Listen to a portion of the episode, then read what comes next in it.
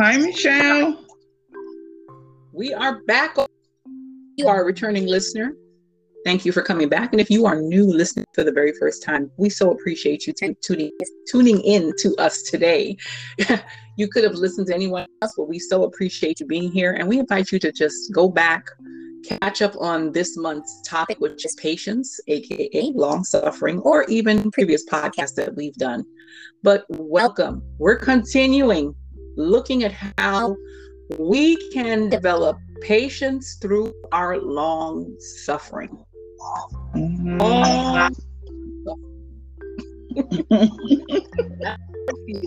When we're going through it, it's like endless, but there is an end. And as we have seen in the past, it's a beautiful end. And yeah.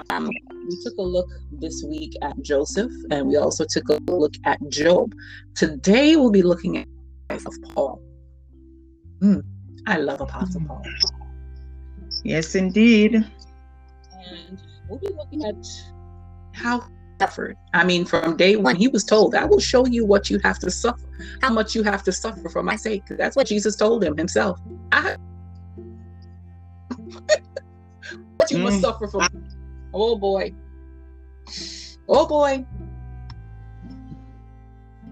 I know we didn't debrief on this one either, Audrey. So what are we honing in on? Because we encourage you to read the book of Acts, chapter 20 to 28, concerning Paul. We're going to specifically look at today. We didn't do this, did we, Audrey? We can look at Acts 20 because I think that's where it starts really with Paul and his sufferings. So we could probably Acts 20, starting about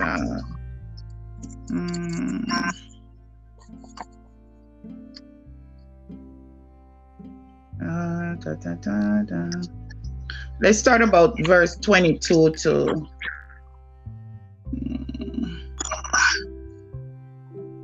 25.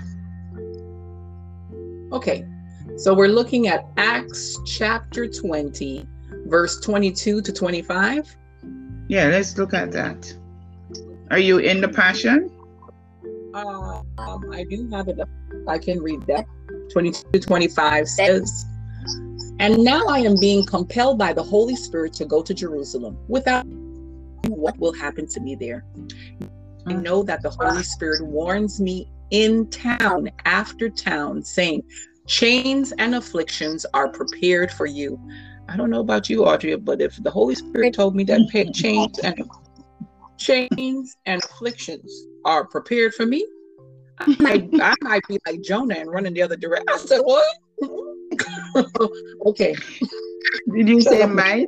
Not might. No, there's no might in it too. That's right. Yeah, they are. It says are. Authority. You would see dust. Anyway, let's continue with verse 24.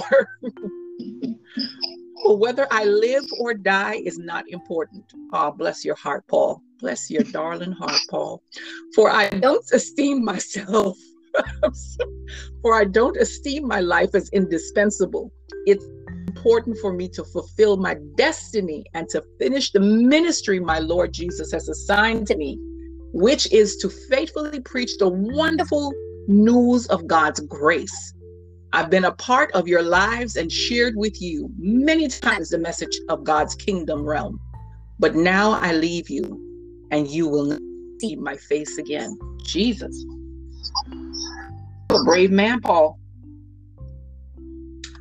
The Spirit told him chains and afflictions are, not maybe, not there's a possibility, they are prepared for you. Woo.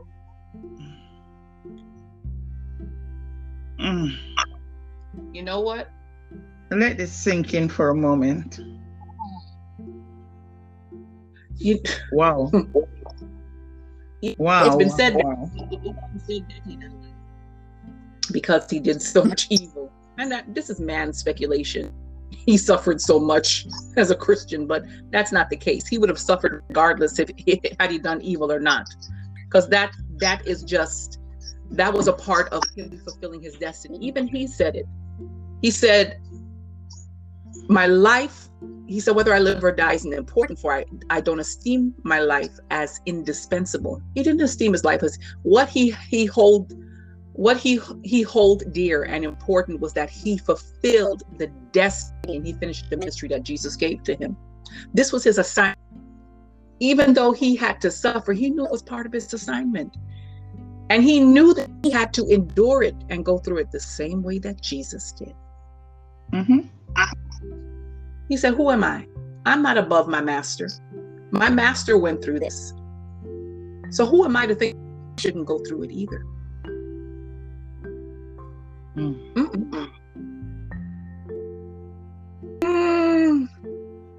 So I have a little side note here. Okay. And it says, if we don't willingly accept suffering as an essential element of leadership, we can't lead the way God intends for us to lead. We must suffer so God can cultivate us to be godly leaders so we can help others. That's God's kind of leadership. And if you look from Genesis all the way through, every leader that God has called had to go through something, because you know what? He has to prune us. The process, Michelle? Long suffering is part of the process. There is no way around it. That are going to hinder and hold us back, some that will keep us stagnant, some things that help us to fulfill our purpose and destiny. They got to fall off. They got to go. They have to snip, snip, cut, cut. You know, a lot of incision has to go on, a lot of cutting and pruning so that we can bear much fruit. And in the... We've been talking about self-control in January. We were talking about love last month. This all ties in. This is the fruit of the Spirit. These are the things that need to be developed in us, because, you know, we're walking around with bad attitudes. We're walking around critical of other people. We're walking around snapping and just salty and for no reason. And we don't know how to speak to people, but we say we represent Christ, right? And we don't know how to love, because we're like, no, I'm not doing that. No. I mean, there's all these things that are in us, that just this filthiness that has to go. And how do we think it's going to go? You know, I was looking at Paul's resume, right?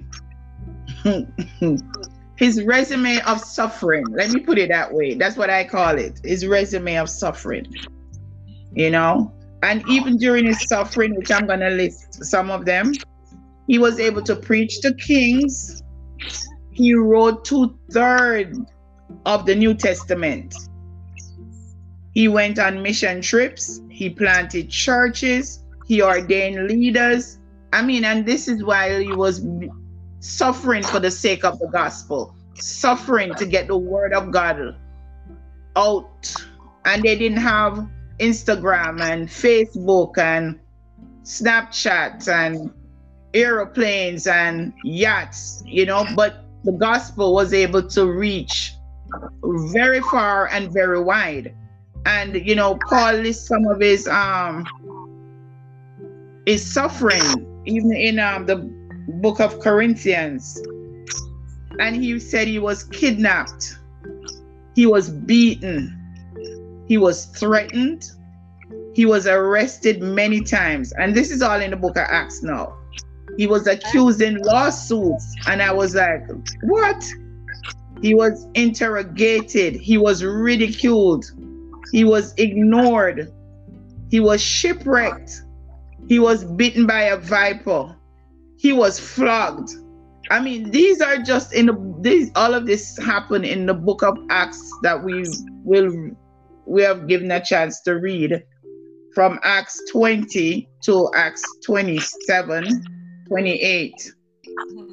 And it's interesting to read and to see what he had to go through. It's like everywhere he went, just like the Holy Spirit had told him, you know, every city that you go, you're going to be imprisoned and persecuted. And he could have said, you know what, I don't need this assignment. I'm going to walk away from it. But like you just read, he said, you know what? My life is not my own. I'm going to do what I'm called, sent here in the earth to do. You know? His focus, he was focused and he was intentional. And he yielded to the will of God. He did not say, and run the other way. He was sold out. It's either we're going to, that's what the Lord told me the other day. He said, it's either we're going to sell out or we're going to be sold out. And I stopped and I paused and I thought about it. I said, that almost sounds similar in nature, but it's not. A sellout is where you don't care, so to speak. But when you're sold out, my pastor would say your liver, your kidney, your spleen, your heart, everything is in it because you're totally sold out. You die to self. And I think that's what Paul was likened to here. He was like a living dead for the things of God. He was sold out, you know? And that's why Paul, God could use him because he knew his heart. Because even when he was persecuting Christians, Michelle, he was sold out for the cause. He thought he was doing the right thing, but it wasn't the right thing, but he was sold out. You know, in 2 Corinthians 11 and 16 to 33, this is what Paul said. He said, 5 times I received 40 lashes minus 1. That means 5 times he received 39 lashes. He was beaten 3 times with rods. He was pelted with stones. 3 times he was shipwrecked. He had dangerous rivers to cross and be in, bandits to deal with, fellow Jews and Gentiles, in the city, in the country, on the sea. He was falsely accused by believers. He had no sleep. There was a time when he had to endure hunger and thirst, no food. He was cold and he was naked. And this is just his resume of long suffering. But it yielded patience. It built him up and drew him closer to walk in the holy presence of God. The anointing costs. Yes, it does. The oil. It's an arduous process to get that oil out, that olive. Mm. Yeah. Yeah. You know, so, and it's not something for us to run away from. It's something to embrace because it's for our good and for the glory of God. And that's why I love what Paul said right here when he said, but none of these things move me, neither count I my life dear unto myself, so that I might finish my course with joy and the ministry which I have received of the Lord Jesus to testify the gospel of the grace of God. None of these things moved him. The beatings, no food, no water, staying in the cold, shipwrecked, the lashes, none of these things move him. I cannot imagine. And remember, when they were lashing, they had like thorns. So it ripped into your skin. Mm. So it wasn't just a little, you know, bam, bam, pat of cake. No. Ripped. And even when he got the first time being flogged, he didn't pack up and went the other way. He kept on going. May God give us that kind of tenacity to stand in the midst of whatever long suffering he has for us. May the grace of God really stabilize us and propels us as we go on this journey, because it's a journey, so that we too can have a testimony That will give God glory. Yes.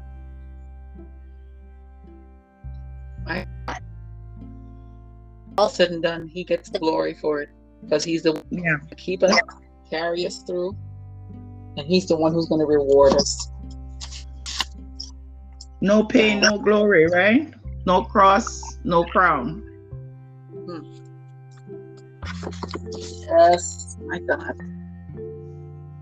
These men that we have talked about this week have endured some suffering. And I mean, in light of what we ourselves may go through or have gone through, we probably can't even hold a candle to it, to what they have gone through. But they still stayed the course. They still held on. Like that dog with a bone. And I'm not letting go, God, because I know you still got me. I'm not letting go. And that's, like you said, we have to have that same tenacity, understanding that this too shall pass. When? I don't know when, but it shall pass. It shall pass. Mm-hmm. Even in the midst of all of that, Michelle, remember, Paul was one that they could use his handkerchief and the aprons from him, and people were healed. Yes. You know, sometimes we're saying that we want to see certain things, but are we willing to pay the price? Because there's a price for this. You know, people were delivered. People were raised from the dead. You know, people got their healing. And these are things, and he planted churches and, you know, so many things right in the New Testament. I guess after all this long suffering, he could patiently sit in a dark dungeon to write these letters to the Corinthians church, the church in Corinth, the church in Ephesus, the church in Philippi, you know. He could write these letters because now he had an ear to hear what the Lord was saying to him, you know? So these were byproducts of the long suffering. Yes. You know? Determined. He was determined, the Jew, the Gentile. He meant, and he was determined that he would take that message even to Rome. Yeah. He was determined. He said, my eyes was not closed until I take it. And he did. Yeah. Mm-hmm. You know, when I always remember with King Agrippa, you know, when Paul spoke in shackles and King Agrippa said, you almost had me. That's how compelling a message he had. It came from a place deep within. And he did not walk with Jesus. He's not like Peter, who was up front with Jesus, you know? He came on the scene after the fact. But based on his experience and what he went through, he found a love so deep for Jesus that even during his suffering, he was able to endure so that he could do what he has called him to do. And it reminds me of what Jesus told Thomas. He said, blessed are those who have and still believe. Yeah. So they did not walk with Jesus. They did. But his frequency was like exponential more than theirs. And he was just relentless in his pursuit to fulfill spreading the gospel of the kingdom. Yeah. Doing the will of the Father. And I think that's where we all have to get, hopefully, or we get to that place where we are steadfast in the things of God. And that can only come from a place of intimacy, really. Spending time with the Lord. Because it's not going to be, it can be casual. Like we said, the oil, it costs. It really costs. It's costly. oppression. Oh. Wow. I just love this. No, I don't love long suffering. No, don't get me wrong. I don't. I love that we have these great men as a reference. Yeah. Yes. These stories. And there were men like us. Spectacular, special about them. They were just like us. Mm-hmm. I pray that it has blessed you. We're going to go ahead and close out today's podcast. Audrey, pray us out. Let's close out this week and this podcast today. Father, we're grateful, Lord, that you have sent the Holy Spirit to be with us, to lead us and to guide us into your truth. We thank you that even in this hour, we can say, surely you are with us. God, we have examined this week the life of Joseph, Job, and Paul. And God, in the midst of their long suffering, you had a plan and a purpose for them to be processed, for them to go through what they went through. And Lord, they were fearless in going through. They endured to the end. Lord, we don't want to be like that person with a pickaxe stick that is so close, just one pick away, or that guy that we spoke about earlier this week, that all he had to do was to move the king and he would have won the game. Lord, let us look steadfast on you. May we fix our eyes and our gaze on you and not on the things around us and what the enemy is causing to look so much bigger than our God. When in truth and in fact, God, you are so great. You are enormous, gigantic. May we always have our eyes fixed on you, so that without a doubt, when those days come and it seems as if we're ready to quit, we'll remember a word, Holy Spirit, that you'll send to our hearts to remind us that you're working all things together for our good, that you make all things beautiful in your time, God, that you will perfect that which concerns us. Lord, may these words come alive to us, even when you say to us, you who have begun a good work in us, you're well able to complete it.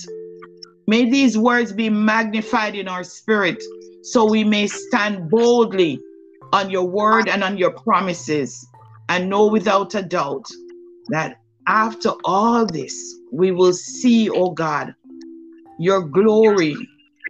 Like Michelle mentioned, we will have a testimony and we will have a message to tell others from what we have gone through. This too will pass, and we will be able to share the story of Jesus and his love. And we thank you, Abba, for what you're about to do in our lives and through us. In the mighty name of Yeshua Hamashiach, Jesus the Lord, our King. Amen. Amen.